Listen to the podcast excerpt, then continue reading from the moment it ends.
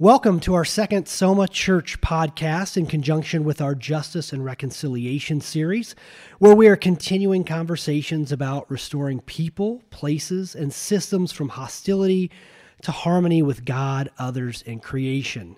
My name is Ryan Lambert, and like our last episode, in which as a group we talked about justice and reconciliation as part of the whole gospel and ways to begin having this conversation, in this episode I'm joined by some new and returning voices as our discussion centers around awareness and the roots of injustice and division. And before we start, I'd like each of you to introduce yourselves along with which Soma congregation you regularly attend. Hi, my name is Allison Pascascio. I attend Soma Midtown.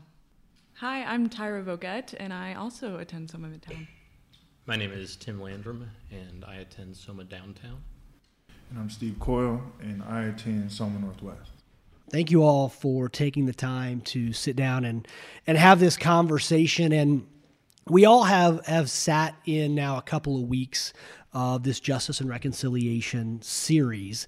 And we all come at this from different backgrounds, different experiences, but we're also hearing, although there are common threads, different sermons at our congregations regarding this. So, we're going to talk a little bit about what each of those have looked like and what we've maybe pulled from those. But one thing we want to start with in this episode is is today at Midtown we we heard a, a quote from a guy by the name of George Erasmus. And He said that for true community, we must have a common memory. And as we as a body look to establish this common memory, which for many of us uh, includes really taking a deep, hard look at, at history, especially the history of our own city, the history of our own family. Uh, we look at this through teachings, uh, through Sunday sermons. We've got documentaries that we're watching, but but we see wrapped up in all of this is the idea that past injustice causes present pain. So say that again that past injustice causes present pain. And people in our city, in Indianapolis, they experience this present pain. So the first question we want to talk about is why do you think it's important for us to not acknowledge in our own city that we do have past injustice that causes present pain? People don't have healthy ways of dealing with feelings of guilt and shame. James and I, my husband, and I have talked a lot about how if we don't know and recognize history and where we came from, we can't move forward in a redemptive manner. Um, I think it's important that just like our families of origin, where there's been trauma, that we acknowledge it, that we not try and um, wash it over or explain it away. Um, that way, healing can take place. Otherwise, it's just a perpetuation of silence. Yeah, I think too, when you are having conversations or coming in contact with someone, um, a person of color, someone um, who might have experienced um, any sort of level of oppression or discrimination, it, like a lot of the times it can be easy to see that thing as an isolated incident. Um, and without really knowing the history of our city, the history of our country, and coming to, to terms with how that how those wounds are still present today, um, I think that it's hard for us to to move forward with like like a holistic plan and a holistic I don't know. I think uh, just a, a, holistic way of uh, of healing um, without knowing all of that. I guess. Yeah, I would agree with all those things. I think that um, you know, when I think about that, it's super important that uh, we're honest about the past. One, for healing, um, and two, just to see exactly what it is that God's doing in the process of moving forward. But um, just like they said, it's really hard to see that when you don't acknowledge what the past is. When you think about in this conversation, and we think about the gospel, uh, and you think about restoration and you're seeing things restored, it's really hard to see what it is that you're trying to restore when you don't see what's broken. Mm-hmm. Um, and so that's why I would say that it's super important to see that you have to really get into what is it really that's broken that we really desperately need God to heal that we're praying for to see Him do, and how can we be a part of that? Um, and you have to start backwards uh, and then move forward. Do any of you have any personal experience with these these present pains caused by past injustice? Do any of you have anything that you have experience with in your own families, within your own and, and we're not you know, we're not all from the city of Indianapolis, although we all call it home now. It's not where we all originated from or grew up, but still in that, does anyone have anything specific that, that kind of sits with them as an experience that you've had personally or that family members have had that relate to this maybe past injustice? I have a story. Um, so, as background, uh, I am a white woman. My family was all white uh, growing up, and we didn't um, have much interaction with any African Americans. Um, I grew up in Cincinnati, Ohio, and in the early 2000s, there was a police brutality um, that ended up with the death of a young African American who was un- unarmed. Um, and it was very tragic. There were unfortunately race riots that resulted from that. And um, just a lot of the people that I was surrounded by, it became a contentious situation in that there wasn't a lot of empathy um, for African Americans. There was a lot of um, sense of condemnation of why are these people doing this? This isn't an answer. Um, just a lot of hard heartedness toward that community that was hurting. Um, and so when things like Ferguson happened and others, it was just a lot of bubbling up of things that were deep seated in my past that I said some things and had some viewpoints that were very hurtful to people who were um, just going through a lot of pain at that time. And uh, it, unfortunately, through that, I learned um, a lot of hard lessons that for me were good, but uh, it was at the hands of something that from my past hadn't been dealt with, that I was saying things that were causing harm to people that I loved. Any other experiences? Yeah, so I come into the situation. Um, it's it's really like interesting because I'm biracial, and so I grew up with a white family, um, and there were no, I didn't know anybody on my dad's side uh, at in my past until like recently, just this past year. So, um, and my dad is also biracial, um, and I just found that out. So my family grew up in poverty. So we grew up in the neighborhoods that where you would see police brutality, uh, the violence and stuff like that. And so my family, I didn't really experience racism and stuff per se from my family members um, all the time. Like maybe sometimes like my mom would say things that were hurtful, uh, you know, certain words and stuff like that. Um, but at that time, you know, I didn't really realize like what was going on um, to an extent for them because they were living in the same context that I was living in, and everybody else in the neighborhood is a minority. Mm-hmm. But the crazy thing is, my family's a minority because we're all in uh, predominantly black neighborhood. Um, so I didn't really start to experience this stuff so much uh, until I got out of it uh, and started to see what was going on because at that point in time I, am living in a neighborhood I'm from the west side of Indy uh, where it's just all about kind of like this survival and so the conversation and the hurt didn't really come around for me until I came to Christ and got into the church where I'm coming from uh, an all black context into an all white context and my narrative uh, is being made for me as to what's acceptable and not acceptable from a majority culture of all white people in southern Indiana, in Evansville. Um, so, you know, I would hear and uh, experience similar things about the conversation, like when Ferguson happened and stuff like that, uh, where there was just this uh, high regard for the law and uh, not not that the law should not be highly regarded, but just you know in favor. They were more in favor of uh, the police than they were the victims. You know, and it was always the talk of like, well, what about what they did wrong. It was always the assumption when you try to talk about it, it's like, hey, this happened, and I'm trying to process it. And you're seeing people on Facebook and in the church, and they're like, well, what about what he did wrong? And what about his background? And what about his history? And all these assumptions uh, and labels and generalizations about who the man was that was the victim, trying to justify what happened to him. Um, because, you know, and saying things like, well, they're just doing their job and stuff like that. And what I learned was that you get put into this blanket uh, based off what you look like and where you're from. And so my voice would get ignored at that time. And there really wasn't a category for me to see, like, man, God really cares about those people uh, that the injustices happen to them because that kind of gets pushed out.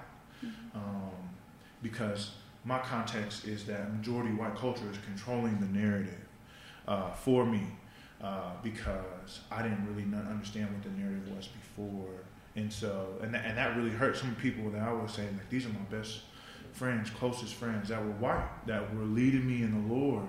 And it, it didn't really matter that man or person, human being got killed. It was more about, you know, their background and stuff like that, trying to justify right and wrong based off of the law. So that's my experience with that Uh, to an extent.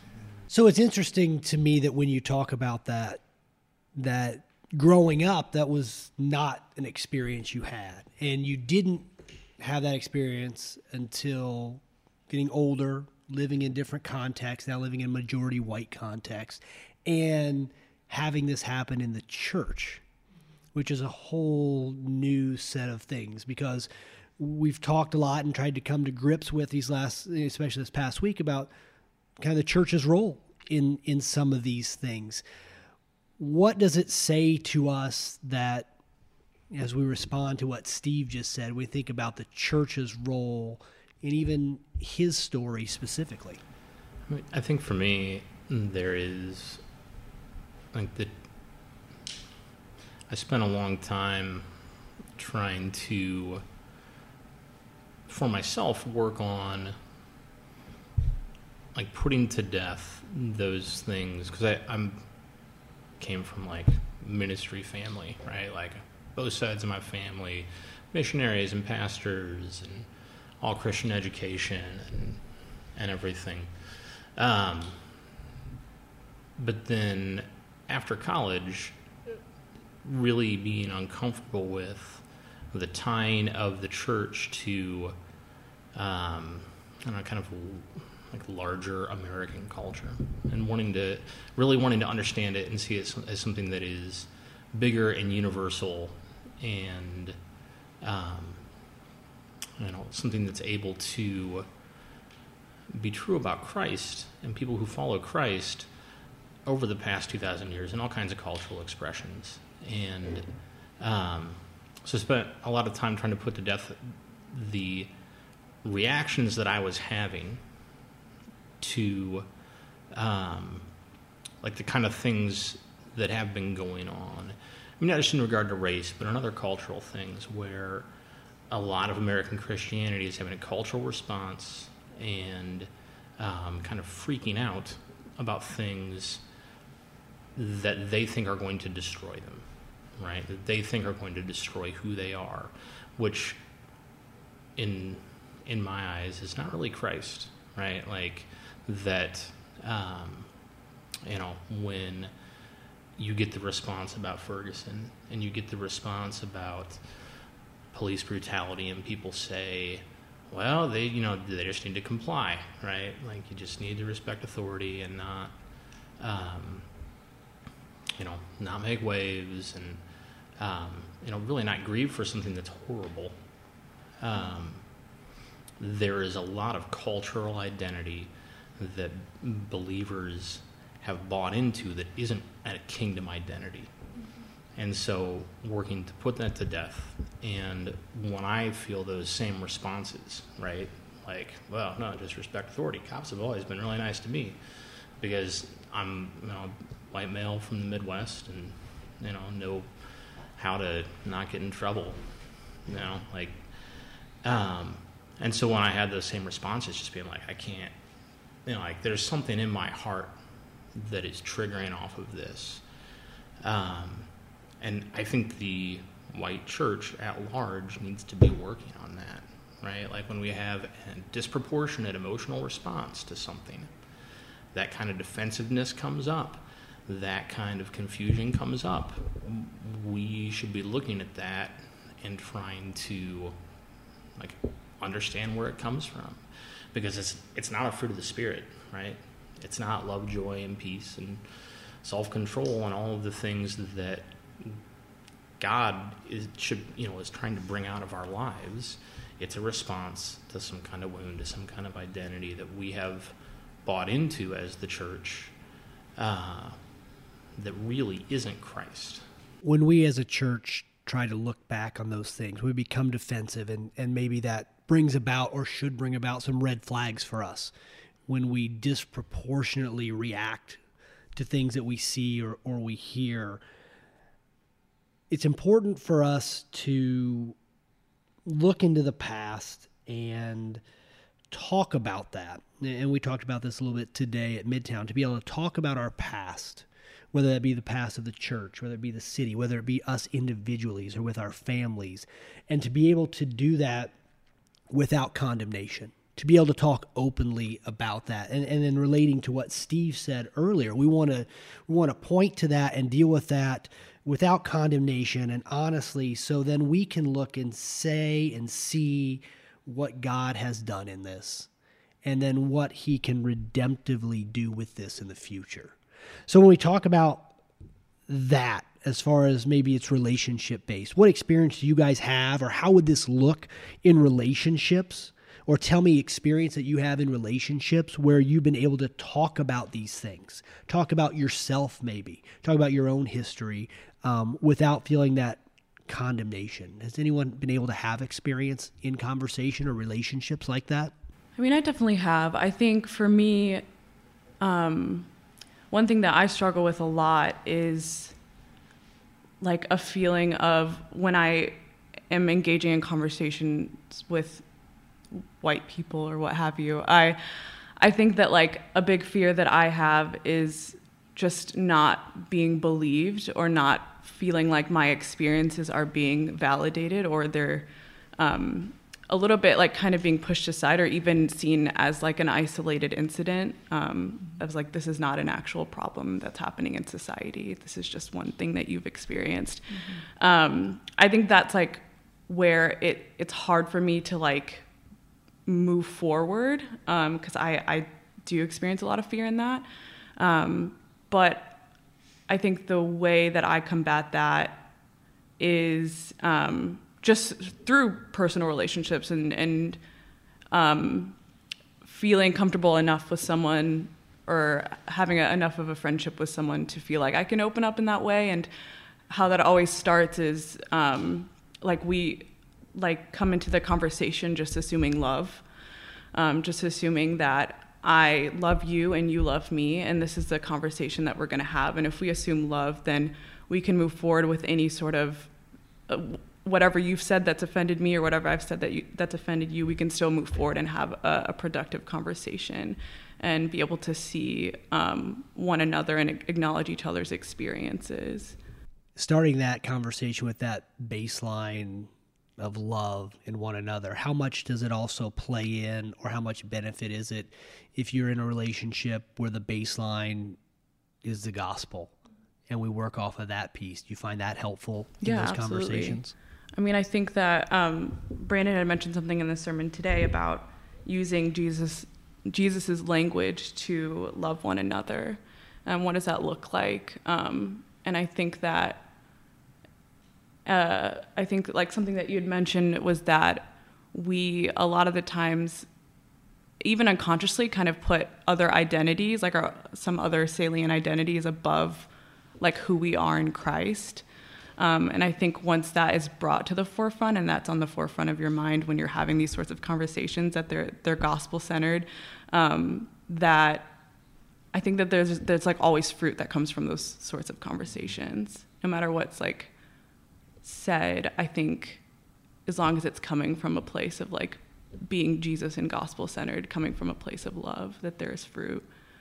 I want to ask specifically a question um, to Tim and to Allison as majority white people, white church context.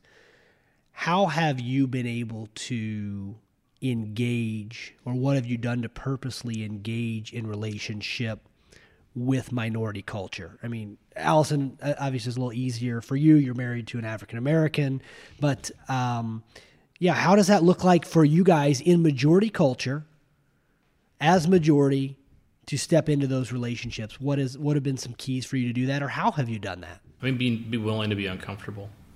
Like that's the biggest thing. Be willing to be uncomfortable, and I mean, like you said, like know your identity in Christ, because you go into those things and it's something's gonna, you know, like you're gonna want to trigger off of something, or it's gonna grate, or it's gonna be weird and awkward, and just be willing to do it. Mm-hmm. And it's a lot easier to do that if you can say, whatever I'm feeling, I know that there's no condemnation for me mm-hmm. because I'm in Christ, mm-hmm. right? Like I'm signed and sealed. I am a child of God. I'm all of these things.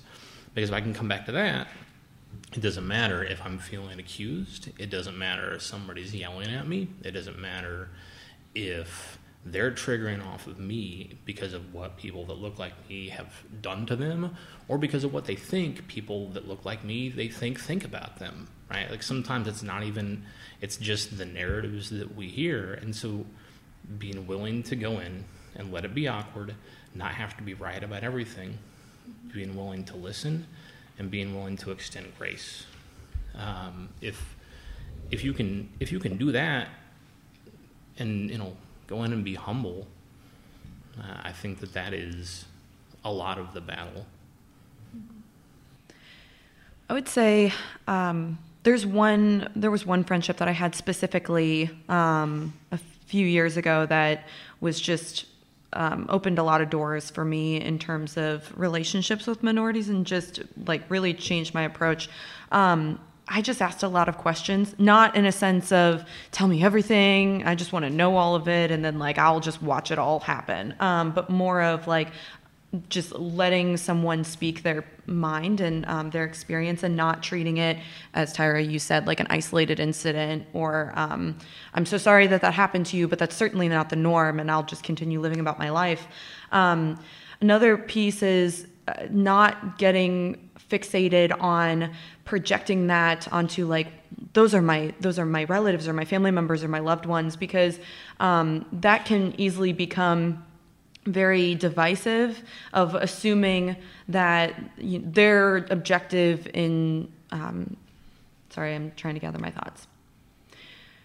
When someone is hurt or speaking something that could potentially be hurtful, not ascribing that to people who you feel are innocent parties and feeling like I need to go to battle on their behalf, um, if that makes sense. Mm-hmm. Um, and the other thing Brandon mentioned today, which um, hasn't been talked about yet, but I think is important, is just the supernatural component of all of this is that it's not about people versus people. We know that God is in control and He's the creator, and all things are for his good, but also there's a really real presence of the devil who's working to divide us um, since the beginning of creation. And so just being mindful of that in terms of it's not a white black issue it's uh, spiritual forces as well um, and so being mindful of that and um, knowing that if you leave a conversation and it's really hard and you really didn't come to any significant conclusion that that's a very real reality and it's not on you and your shoulders to reconcile people together but also to acknowledge and to be in prayer that that happened.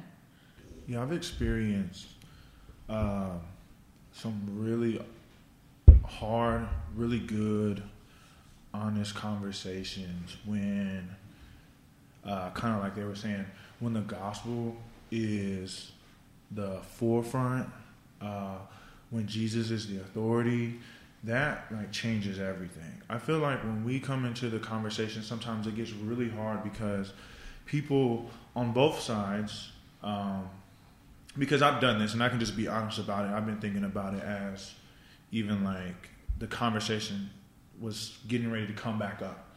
Uh, just thinking about like, man, and I've seen it happen where it's like, man, I can say things that really hurt people if I'm not careful and I project my pain onto them. Um, and that is something in the conversation that I have to be careful of, like I said, uh, because if I'm not, then I'm really not real. I'm not fighting necessarily for um, people to experience Jesus and true reconciliation, and for us to fight for truth. Um, I'm really just fighting for something that I've built, or that I prefer, um, or I am um, maybe even initiating payback if I'm in a real bad place. Um, and so, like, I've had conversations with Nate Dunleavy that are really hard, uh, with Brian Gornick. We, but the, but the thing about our conversations, um, we're able to be honest with each other, uh, and we both walk away from those conversations uh, landing on uh, like this is the truth of the gospel, and that we love each other. And I always hope when I have the conversation with someone that they walk away and they don't doubt that I love them. Uh, when because I, I, have this conversation a lot with my white brothers and sisters um, about race and stuff like that, and they're hard, and I have to be honest about things. Um, but I always have to. I always am praying. I'm like, man, if if we walk away from this conversation, how do they think I feel about them? Do they know that I love them? And I always am worried about, do they love me? And um, I haven't got to experience that too much, except a little bit like in ministry with a couple guys. But um, you know, more so when I came to Soma and we had the reconciliation group and we started doing those things. It's just so crucial that uh, we humble ourselves and let the word and Jesus be our authority and let the truth be the truth mm-hmm. um, and let that be our identity because then you have to obey. And that's the hardest thing to do is to be like, I have to obey in the conversation. Um, I can be honest, but I'm not going to try to project hate or project my hurt onto somebody else to make them experience what I experience. Um, and so I would agree with that. It's like, yeah, I do have to, I have to let the Lord go in first with it and humble myself to it, or else it gets real messy. Um, and it's messy anyways, but it gets more messy when that's not the case. Mm-hmm. You've talked a, a, bit there about being honest with each other, kind of starting from this this baseline or having the gospel at the forefront. But I think there's a piece to this conversation where we also have to be honest with ourselves. Um, you know, one of the dangers in this conversation can be self righteousness where we see this play out sometimes in the thought of, well, you know, I, I, don't have I don't have an issue with this. You know, this is not this is not my issue. I'm okay with diversity, people of different color, ethnicity, races, or so. This is this is everyone else's problem. This doesn't reside in me. Um, and I think it's important for us to be able to identify injustice in ourselves first before we even can launch into that. And, and we have biblical examples of this. In, in Isaiah 6, Isaiah is talking about, he has a vision for the Lord, and he writes that, Woe is me, for I am lost, for I am a man of unclean lips, and I dwell in the midst of a people of unclean lips. So here we have the prophet Isaiah taking an inward look at his own sin before he goes out to the people. Says, Woe are you. So as we look to avoid a self righteous position on the topics of race or racism, or whether it's culture or the history of our own family of origin, things like that, why why do you think it's important for us to look inward first. And what might that internal look look like? Or have you walked through that internal look in yourself to see what that might look like and can share that experience? I guess i'm having a difficult time trying to put it into words but I, like for me um, coming from i guess the perspective of the minority it's, it's funny that you asked that question because literally like today this is something i've been thinking about like all day mm-hmm. uh, and like this past week of just kind of like man what what is what is my posture towards this conversation um, and how am i interacting with it?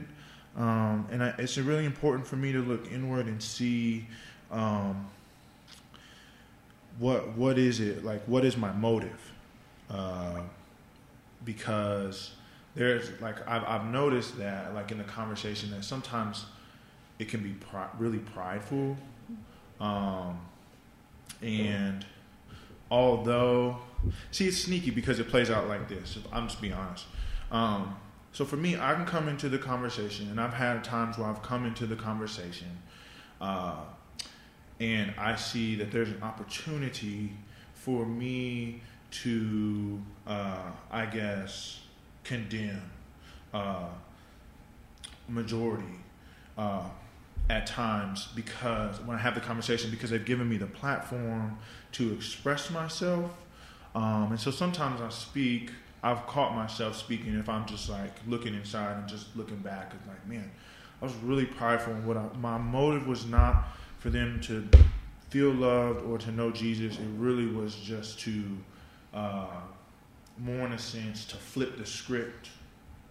I want them that like it would be like, man, I really want you to feel this, what I'm saying, and I want you to do something about it. So I'm going to project something on you, and I'm going to have um, a solution that I don't even do, which is hypocritical. Um, and I was telling my wife in the car today, I was like, man, I feel like sometimes I'm more like a Pharisee in the situation uh, than anything else, and it's kind of like humiliating. Um, and I was like really burdened by it. But uh, that that self righteousness, like you gotta really look inside and really be careful of that because it's not really about Jesus. It can get super quick where it's not really about Jesus anymore. It's not about lamenting what's really going on. It's not about anything else. It's about just kind of like this, these power moves that we play on each other, you know. Um, and I think that's where I've seen that where I've had to be like, man, I just I gotta look inside and see what's going on in there because there's pain and there's revenge that I want. There is, um, you know, all, all, of that. I'm, and I can look down on the majority and be like, hey, look, I'm doing justice stuff and you're not. So, you know, what's that say about you? What's that say about me? You know, and people, you know, it's like somebody, I heard a quote from someone, it's like, you can mistake being woke for hatred. And sometimes it's hate. And it's not really like, I'm, I'm opening up to these things. Um, and so that's why I think it's really important to see what's in there. All right, I'm, I'm going to go. So we, we have this glossary of terms we're using, and this term is not in here. Brandon said it a bunch. I know we got people sitting in Sunday services that have no idea what the word woke means. Um, so who wants to go ahead and give their best uh, social definition of woke? Who, who wants to who wants to tackle that one? Sure. Uh, woke is a culturally like trendy term right now, which basically equates to awareness. Um, and there's different standards for what woke means. Um, so basically, if you know something factually or anecdotally about someone's experience that may not be common knowledge, then it's considered that you're woke. Um, and in some respects, it's a badge of honor or a critique of someone. We good with that? We uh, are we good with that? Anybody want anything to add? To... It is something that gets said every now and then. It depends on who you're talking to, right? Like it, I feel like there's one meaning. I kind of feel like there's a, I don't know, like when I was younger. I'm going to say younger. I'm not going to say young because I'm not that old yet. but uh, it was politically correct, right? Like that was the term, and you know, like the left promoted it, and the right wanted to kick it around and it had a thousand different meanings, but it was, uh, you know, like became divisive, and people got upset about it, and you know, all of a sudden the church was more concerned about not being politically correct than they were about being the church. Um, that's a little bit of a generalization. Um, but I think, like to, I guess to dovetail that with your with your question about like you know, how do we look at ourselves and how do we self-assess? Like for me there's like i am called to be pursuing sanctification right? Like that's what christ calls me to do. And to not be excusing away sin to not be excusing away my brokenness as something that's not that big of a deal. Uh, i'm not going to say that i do that perfectly because um, my wife may listen to this but eh, like I'm not called only to be humble when it's convenient to me, right? Like if I'm going to enter into a conversation to talk about race, to talk about injustice, um, I'm not I'm not somehow excused from no longer being humble, right, and from no longer putting others first. Uh, you know, which again for me is going back to like why do we trigger so heavily off of this stuff, right? Like if we went in and it was, you know, talking about mental health or talking about, um, I don't know, like a hundred other topics you could bring people into, and they would be like, oh, I want to learn, you know, like, and I want to be humble and I want to approach this um, in a godly manner. But then you hit you hit some things, and right now one of those things is social justice uh, and how the church should be dealing with race. And people just want to like they don't want to be humble, right? Like, it, for me, it's well, we should like the church should be continuing to do the things that the church should be doing, and believers as individuals should be continuing to look at themselves and not comparing ourselves to uh, a media narrative, but comparing themselves to Christ and saying, Am I conforming to Christ? Am I pursuing Christ? Does my life look more and more like His? Or am I carving out exceptions around this thing and that thing to where I, I am not really called to do that? That line you just said, conforming to a media narrative. Mm-hmm. That's a great line in this conversation, I think. And I want to hop back to um, to Steve was kind of saying earlier that man, the realization sometimes that that I'm the Pharisees. Mm-hmm. Um, that's something. So I get to sit here and I get to ask a question. So, but I'm not exempt from personal experience in this. And you know, Matthew 23 continues to resonate with me.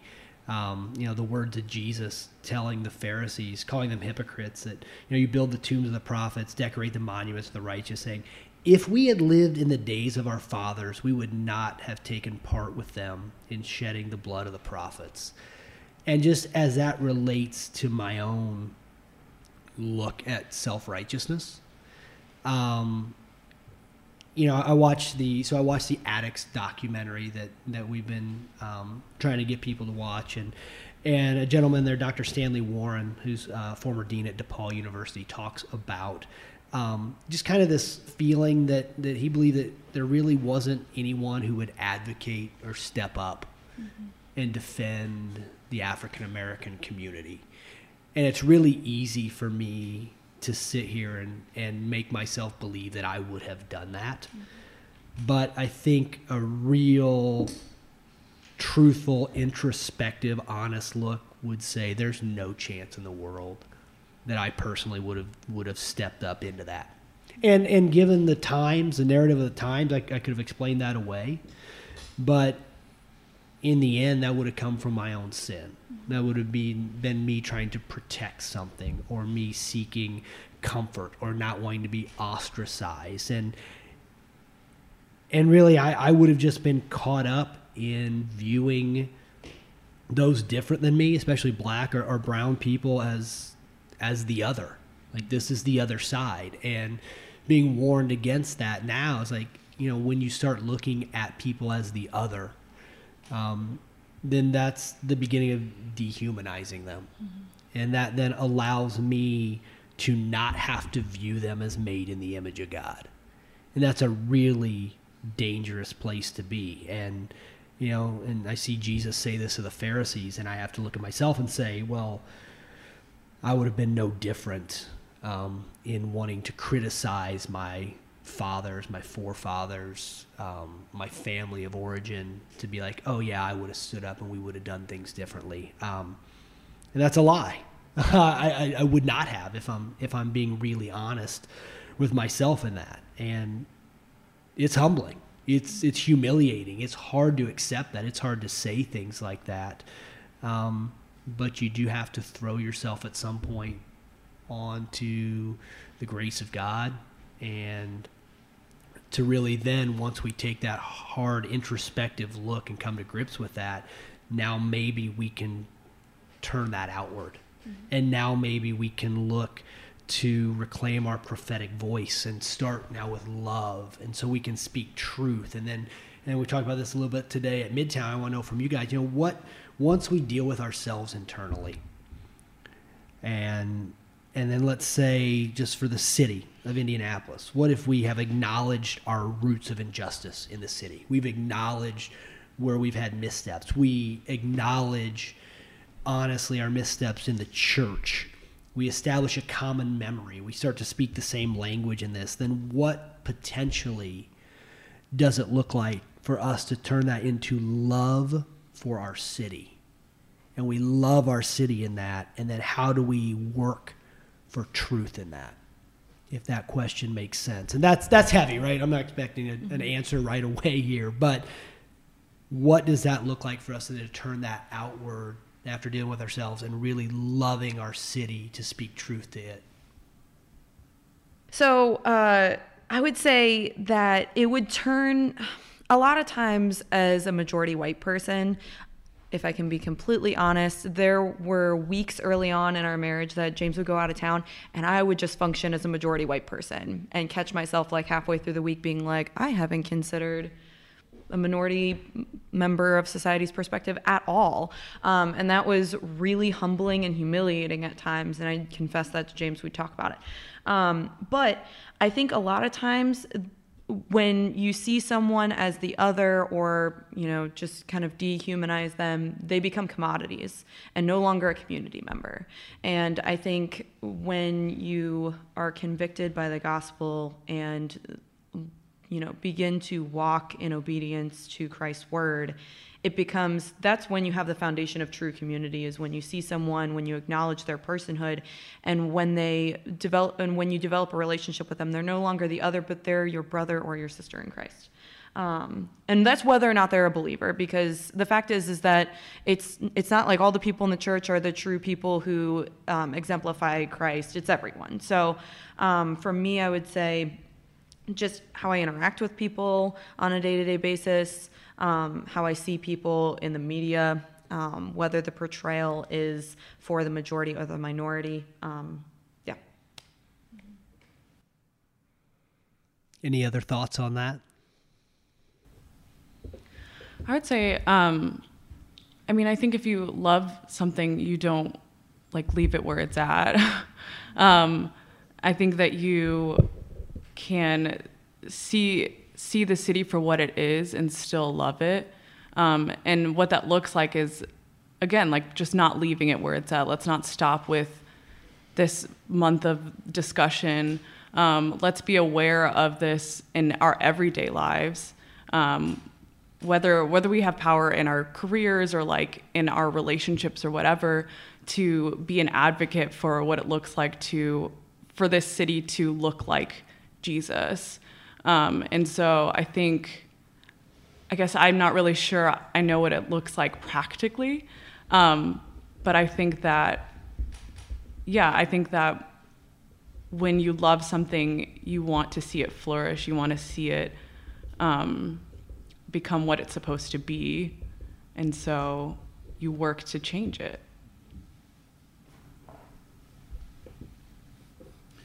Yeah, I think it's hard to like a lot of times like the way you ask that question even is like how do we you know like how do we go out and change it? And i think a lot of times people like when you hear that you hear well how do i go out and just like change the world? And i have to like quit my job and become an activist and like and people get overwhelmed and they they don't know how to do the big things. And that then keeps them from doing the small things. So I think a, a big thing is just be prepared. Don't shy away from these conversations. Go out and pursue education about it, pursue different perspectives, even if it's just from what you read or you know media that you consume. You know, hear those things, watch those things, filter it through the gospel, bring it back to Christ, and then be prepared for when the opportunity presents itself to get into a conversation and do more than just be scared about offending somebody, right? Like that's part of that is like working on yourself. And when you hear whatever the news story is or whatever the topic is or the conversation at work and you feel this like fluttering and the like why am i responding so strongly to this like understand that right? Like there's a lot of that that's just good self work in how have I been wounded in the past, even if it's not an acute wound, how have I been wounded by all of this? And and that then helps prepare you to when the opportunity presents itself to step into something because not everybody is going to go out and be a social justice warrior, right? Like not everybody's going to go out and do like the really big visible things, but in the relationships that you have and you know what God puts in front of you, then you can step into things and, and bring grace and bring the gospel. And I think what's important to that, Tim, too, is um, when we step into that, it's and not even so much as a social justice warrior, right? That's it. Yeah. We might we just Jesus, we just triggered a thousand people out there, you know, all everyone. But I didn't but- mean to do that. But we're doing that rooted in the gospel, right? Yeah. And that's what we, we want this to to. I mean, and Steve, you said that beautifully earlier, how we want that all to come and land back in that place.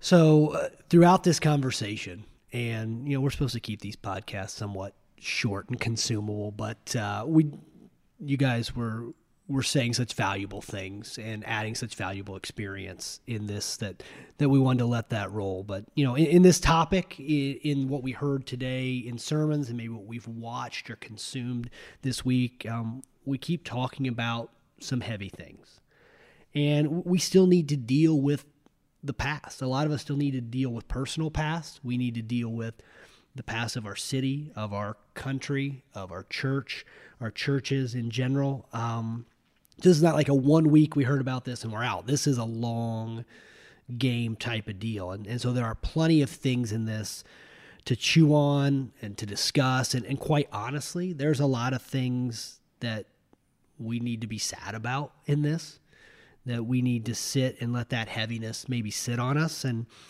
and we've explored the presence of injustice in the history of, of this country in our city in the church so then what do we what do we do with that and that, kind of goes back to tim what you were saying in the way i, I posed that last question you know, how, how do we react well and next week what we're going to do is we're going to discuss that you know while action might be the right desire um, when problems, when sins are this big, kind of God sized things, the, the first response of God's people continually throughout the Bible has been lament. So we're going to talk about that more next week.